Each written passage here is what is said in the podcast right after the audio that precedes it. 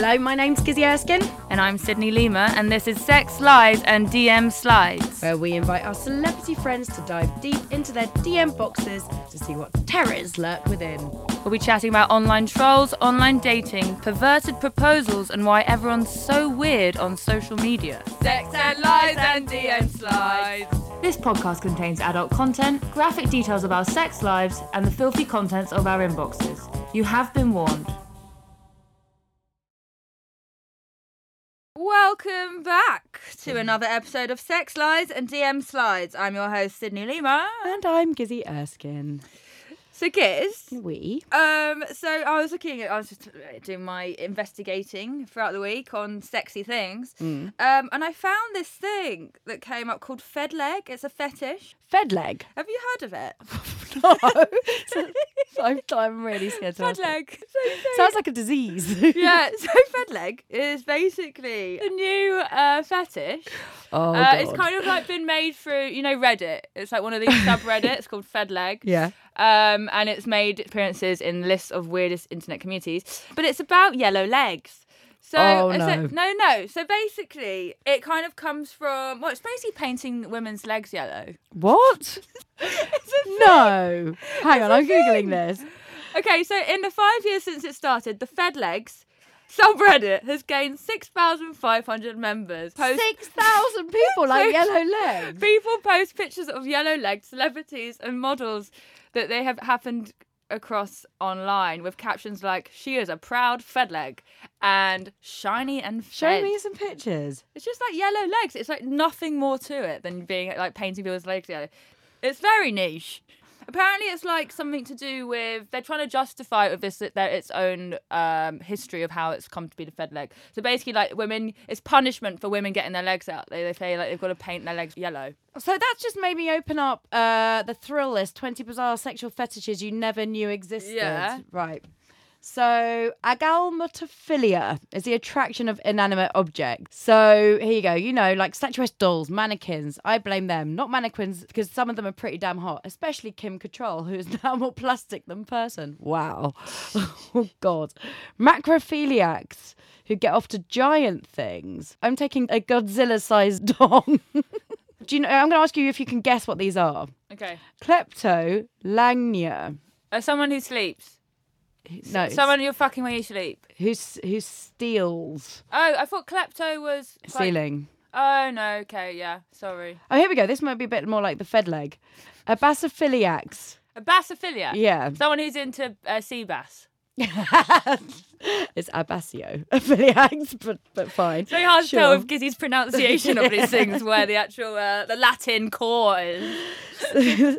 so these are people into leg braces or other Oh. orthopedic devices. Okay. Actually, when I was a body piercer, one of the famous tattooists was into having sex with people with no limbs. Really? Yeah, I, he really was. I remember I that. don't, there not that many, are there? I don't know. They've got somebody who's into painting someone's legs yellow. I'm pretty sure there must be. Um, okay, what's coprophilia? Copra. Yeah. Coprophilia. Okay, Oh, so into. no. Oh wait. I Oh, meant- no. What? So I think a coprophilia is someone who's into cops. no, it's feces. Oh, why cop? Oh, copulation. No, what's that? It says most That's when you have coprophiliacs sex. enjoy watching others go and do a number two. However, there is a subcategory called coprophagia, which is a sexual fetish of eating doo doo. Uh, two girls, one cup. Oh God, I remember Yeah. that. That was absolutely vile. There was quite a famous. Um, Does and I anyone think else remember? Two girls, one cup. Yeah. Yeah. Should Yeah. we just explain it? For Yeah, go those on, you who- explain it. Um, I'm pretty sure it was just two girls and a cup of shit that kept going back and forth from them, wasn't it? Yeah. Like it was just a lot of shit. A lot That's of shit. disgusting. Why is that so thing. That's got to be my phobia and Like- not my fetish. No, yeah, it's disgusting. There was a really famous uh, story about a very famous singer. I'm not sure we're allowed to say who. Who uh, apparently used to like laying underneath the glass table and have people shit on her. Really? Yeah. That's quite a big move from a woman, I think. I don't know. I sort of get why boys might like that. Oh, But really? My friend likes girls pissing on him. Have you ever done a golden shower? No, I haven't pissed on oh, anyone. oh, and let anyone piss on you? No, I don't want anyone pissing on me. My worst.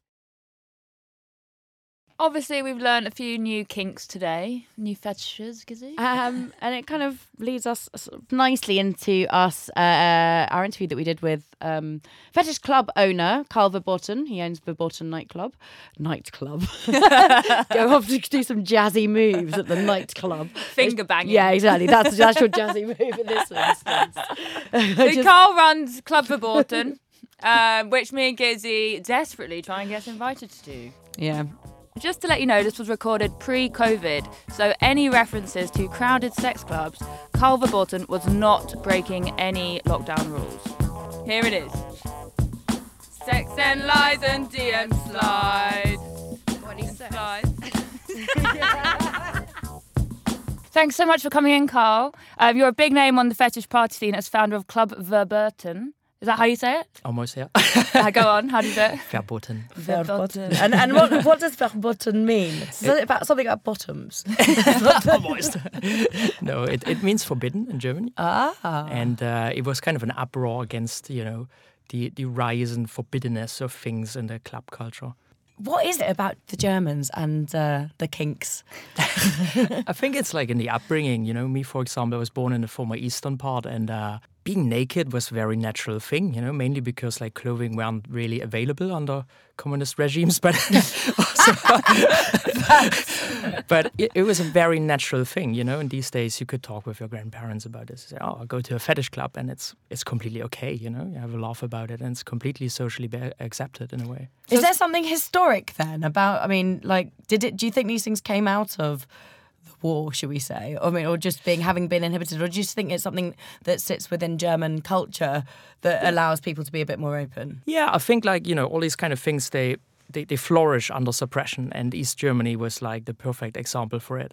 So once the war came down, people were just released and free and to do whatever they wanted to do. So definitely that has a major impact on it. Absolutely. So why did you set up the club, Klub Verboten? Verboten. I will get it by the end of this. I really want to do it without a really ridiculous German accent as well. I mean, you know, we, we didn't invent the wheel, but um, when we came to the scene, we really just wanted to create something that addresses newer generations that had different demands. Um, we're very much about contemporary music and a very contemporary sort of audiovisual landscape, um, and we felt a need for that. You know, also for us coming from Germany, like we, we never really wanted to have a gender sort of attached to our flag. You know, our place is open to everyone, we're welcoming everyone that is there for that kind of spirit. So, um, how do you see yourself as a club? We're up against sort of the ones that I suppose have become, dare I say it, household names, the places like Torture Garden and stuff. What makes yours unique? Um, I think mainly, you know, the sound and uh, and the landscape of it. Um, we also, you know, we, we started building our own range of furniture, our playroom furniture. So with every entity that we do, we try to give it a bit of a modern or younger approach, if you will. You know, but in the same way, all the other events that are out there, like TG, they're very unique. You know, they're very much about performances and big shows, and so in, in that way, we, we don't clash at all. What, what are in these playrooms? Um,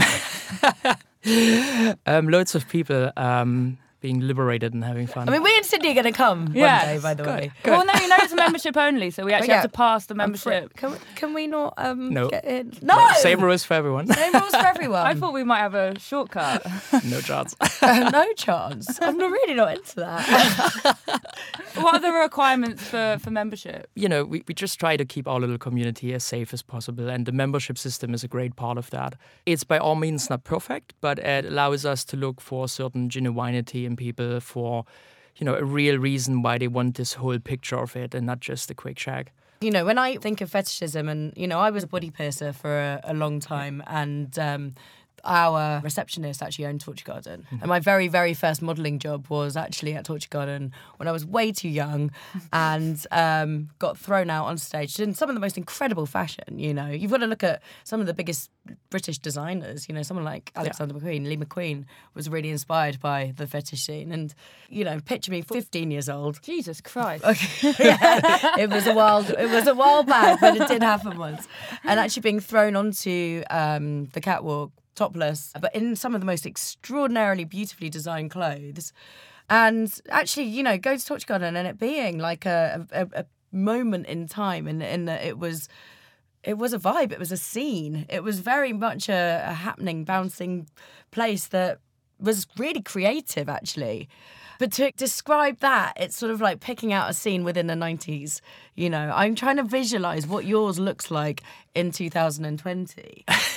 I think it's about a lot about like high humidity levels, sweat, um, really well placed shadows, and like a huge collective of people that's in some way connected. It's really hard to describe, you know. Whether it may be that that little moment when you get stuck to someone in your, you know, through your latex dress when you pass them, or you know, you just get this sense of of smell that is in the air somehow. You know, what kind of smell is that? a mixture of all kind of human body fluids you can imagine.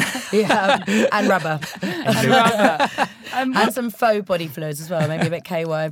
What's that? It's KY jelly. Did you really just ask me What that? is it? Lube. Oh, Now I'm feeling very vulnerable. ah, dear. So, wait, what kind of fetishes do you see?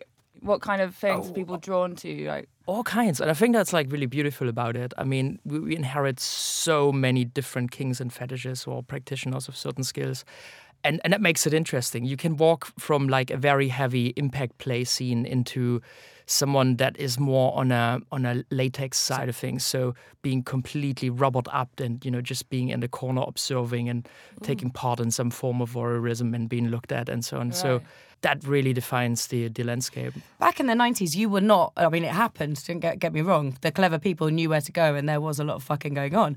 But it wasn't, I think, legal. Is that fair to say? Or have things changed these days? Um, I think no one really knows, um, and that's the fun part about it. Um, I mean, you know, as we speak here, how many people is having sex right now in some hotel room or some home party or whatsoever? What we do is we provide a safe space that is monitored, that is super safeguarded like no other place. So we provide a space that is there to be liberated and indulge in all those activities while being safe. Sure, but I, I understand that. But where does that sit within the law?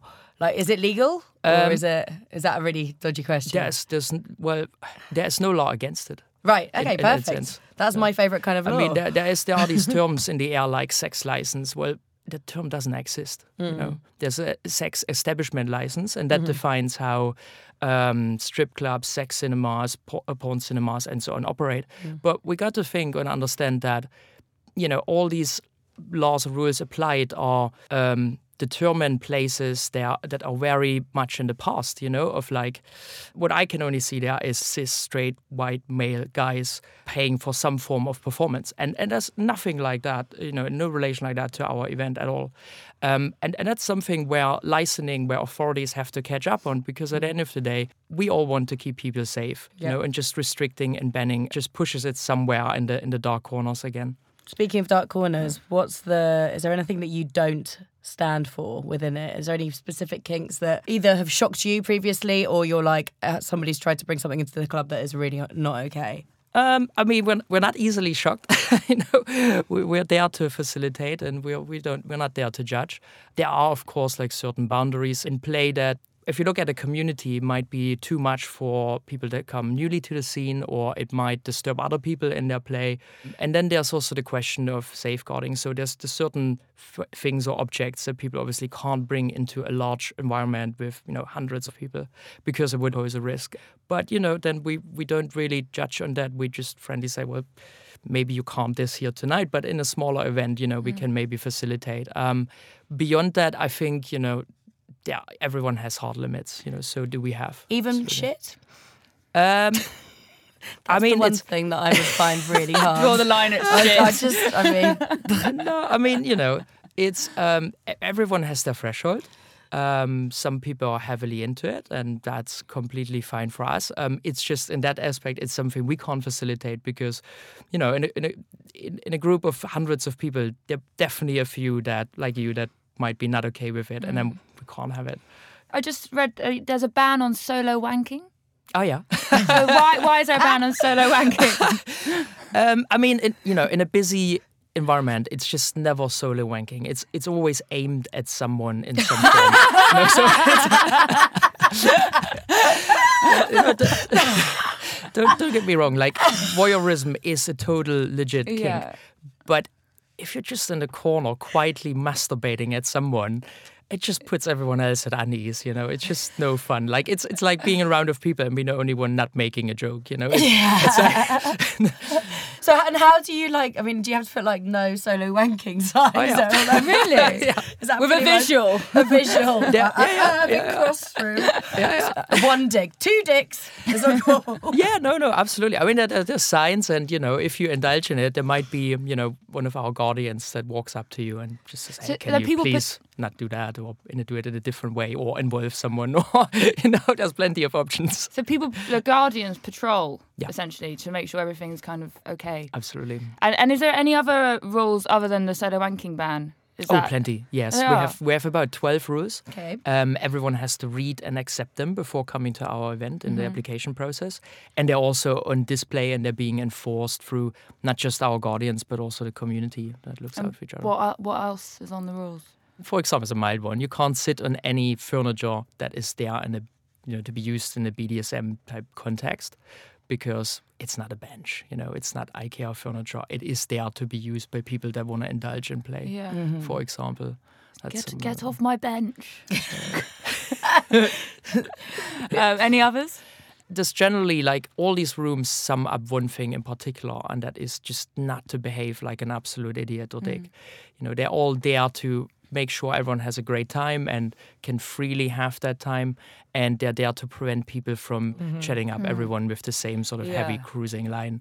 That's Yeah. just annoying. Yeah, I'm sure. Yeah. Um, and and a lot of the people going, you're saying that they're getting kind of younger, a Oh, yeah. a younger crowd. How we how what kind of age group is it now? Our minimum age is 21, uh, but our community ranges from 21 to I don't even know how old the oldest person is, but uh, the majority is around 30, 35. I would Yeah, say. that's that is interesting. How long are these um, nights? How long do they run for? Like, how long are people playing? I think the night is much longer than people able to play. I mean, I was going to say five minutes.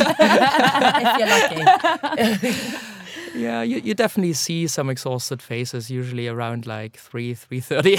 really. So what time is it open from? um, we run from ten thirty to whatever the license conditions Okay. allow us. So four, six usually. By six, usually people are tired. Right. Get some people flaking out. because it's not just the the sexual acts. I mean, there's a lot of dancing there. You know, you're Definitely. you've got big DJs. You know, you're you're sort Yeah. of big into techno. Is that right? Oh yeah, massively, massively. Yeah. We're pushing the lineups this year heavily because it's probably going to be the last year Mm. where we're not paying for um, additional artist fees or visas. So Very true. God, Brexit's ruining fetishism. what a shit. nightmare. Um, I saw you had your Instagram page for it. Do you get many strange DMs on that? I mean, not in the way one would think. Like these days, like the strangest requests are, you know, where's your website or stuff like that. Oh, Really? Fucking those dirty bastards. but you know, like in a, in a sense of like we, of course, yes, we, we get involved in people's fantasies. You know, when mm. they message us, and I- that, that's part of it. What do you mean you get involved with them? You know, Kink plays out in various forms and sometimes also in this approach towards this event. And that's the great thing about it. Ah. You know, this first anxiety, this first sort of not knowing what you're going to step into you know, when you go to your first few events. That's great. And Can you give us um, an example of that? uh, no, I can't. Ah. have you ever been to a fetish club or anything? No, I really. I mean, I thought we were going to go, Gizzi, but we Yeah, but seem I to have been really- uninvited. I know. We'll just have to find another one.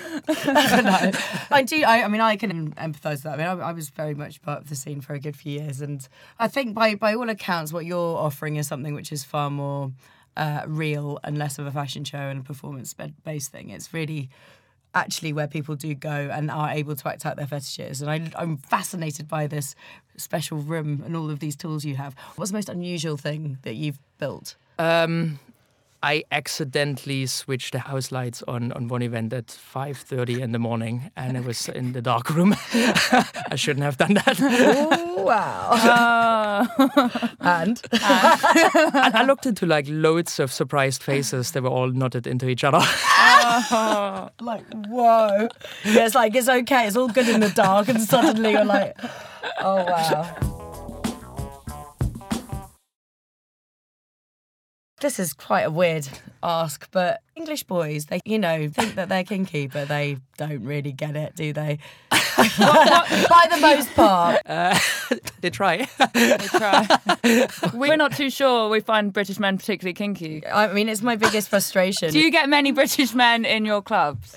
yeah, of course. Yeah, absolutely. Okay. I think Well, I like mean- give people time. You know, it's. It, I think it's something that a develops later in your life, Yeah. and uh, you're allowed to make mistakes. Do you think that we need we, we just need a sexual revolution? For, for so long, it's been the focus on women being able to sort of put their bodies out there in the correct way and own themselves in the correct way, which means that they can do what they want as long as it's within their own personal sort of remit. Whereas with boys, I think they've always been sticking their willies everywhere, um, but not really. Understanding sexuality, if that makes sense. Do you think that the men are due a, a sexual revolution? straight man maybe? I don't know. I mean you know it, it takes it really takes some time. Um, and you know we, we always try to take this uh, momentum people run into the event out, out of it. You know it's, it's best to go there first watch it a bit inherit it take up on reading you know ask questions and you know but in, in the process of it i think you will find yourself discovering yourself a little bit more and and develop you know and you might develop things you never thought you're capable of. And, and that's a really interesting process. Do you think um, in an age where there are phones and you know uh, apps, is there specific apps towards fetishists, and do they act like Tinder? And do they, you know, how does it, how does that work? And what are they? oh yeah definitely um, i think like my most favorite platform is definitely recon or FetLife. Fat life, Fet, Fet's life. Yeah, yeah. Fet, fat, fat life. I'm like, oh, that's, Fet life. that's very. Gizzi's specific. making notes. I am. How do the apps work? I think they're like platforms for sharing content and making connections among people that you know in, indulge in BDSM more, um, have a certain fetish, and and they're great in some way because you know I think like once this thought develops in your head, you're you're in, initially left on your own a little bit, and once you find a platform or community, you realize you're not that abnormal anymore. yeah. Do you have a presence on any of these uh, apps? yeah, yeah, I do, do? but I just it doesn't work for me. But is I'm it? really do you think? So, do you think in a way that sort of finally in Instagram or Facebook became your your you sort of built your community around like-minded people? Finally, is it more that, or do you think people use them for fucking or for fetish, uh, being able to utilize their fetishes? I, I think like yeah, people people are initially curious, you know, they they, they hear something and they're curious, and then Yeah. from there the, the path splits, you know. Um, I think it takes some time to really develop a fetish properly and a kink. So um, some hang around, others not. Literature and films. I mean, Fifty Shades, all of that sort of stuff. Have you seen a rise in in people wanting to be involved in fetishes since that? And do you think it there's a is it sort of uh, is there a hierarchy of like at what stage people come into a club like yours? Interesting. There's, I mean, I, I think like there was, we took a bit of a hit on the publications and literature side of things, but um, what really happened in recent years is that there are more independent um, publishers and people come to the scene and do small little scenes uh, like the Paraphilia Collective or, uh, for example, the London Vagabond, who publishes like the most rawness of people, you know, you, or people's habits you can find, and and that really, really makes things or you know makes younger generations again being interested in that but also you know helps answer questions in some way um, so I think in terms of hierarchy it's it's been pretty much nuked you know the, the big sort of stories are gone and now it's split into so many individuals that publish and do and that makes it really interesting you have to so- look for it um, because mostly they are you know shadow banned on social media whatsoever but it's there's really good stuff out there That's- That's uh, interesting. I mean, like I don't know. I remember in the nineties there were a lot of films that were getting made about fetishes, for fetishes, and even even really incredible um, sort of uh, print print media was really strong as Oh, yeah. well. but now, I mean, maybe it's just because I'm not in that world, but.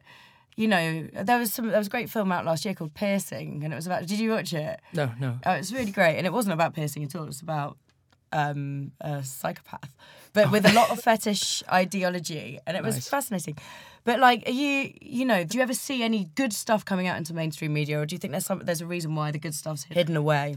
I think it's a little too early. It's you know, it's I mean, when we talk about very very contemporary stuff, of course, um, I think it's about to happen. You know, the London Vagabond had some really good sort of more public collaborations and so on. But it needs it needs the helping hand sometimes of a larger brand or entity to bring it out of there because they're all fighting social medias and bans and regulations and all this. So it's kind of really really hard to be put in the right light and be understood. You know. Yeah. Listen, there's one more thing I, I want to say. I'm not going to say who it was, but at the end of this big fashion show at Torture Garden, I was walking down the catwalk and then we did a big meet and greet. And um, at the end of that meet and greet, I got to say hi to Pamela Anderson and Tommy Lee and uh, Marilyn Manson and Dita Von Teese. And then there was a little guy at the end who had his very, very fetish, in very, very, very immersed in it in a different way, not sort of the glam, really sort of considered fashion. This guy had his dick in a cock ring, nipple clamps, ball gag, naked, and he was a very, very, very famous um, children's TV presenter. And I've always felt like, I mean, if I told everyone, first of all, it would go bananas, and I don't think that that's correct. But I always had a huge amount of respect for him in a way because he was able to go out and act out his fetishes in the correct way within a sort of, uh, you know, the four walls of a specific environment.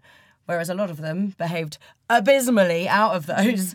Um, do you feel like it's quite a good way for people to contain themselves within the structures of their own imagination, sexual imagination?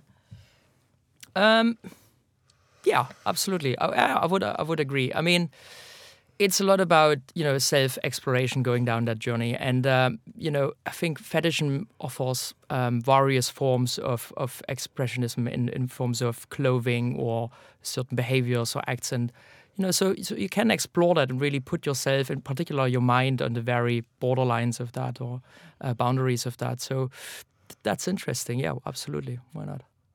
So just yeah, how can people find out more about what you do at Klub Verboten? I mean, Still not got it, and I I did say I- the. I was like, well done, Sydney. And then I thought, oh, God, I don't know. I don't saying. think that's right.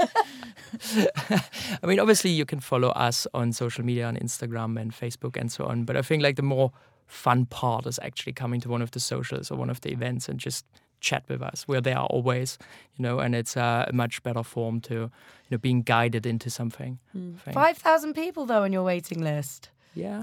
Yes. Five thousand and two now. Yeah. Yeah. well, listen, Karl, thank you so much for coming on. Thank I- you. This has Thank you been very really much. enlightening, and I feel like I'm. I know quite a lot about the world, and you've completely shattered that and made me realise there's still so much to learn. Thank you so That's much great. for coming on. Thank you. Thank you. Really appreciate the time. Thank you for listening to our Spotify original podcast, Sex Lies and DM Slides. Please follow us on Spotify and tell all your mates about it if you enjoyed it. And if you have any weird and wonderful sex lies and DM slide stories of your own, do slide into our DMs at Sydney Lima and at Gizzi Erskine. No dick pics, please. Also follow us on Twitter and Instagram at Sex Lies DM Slides. This Spotify original podcast is a Heydon Prowse production, edited by Matt and Scott at Podmonkey. With music by Free Seed Films. Our executive producers at Spotify are Rachel Simpson and Alexandra Adey.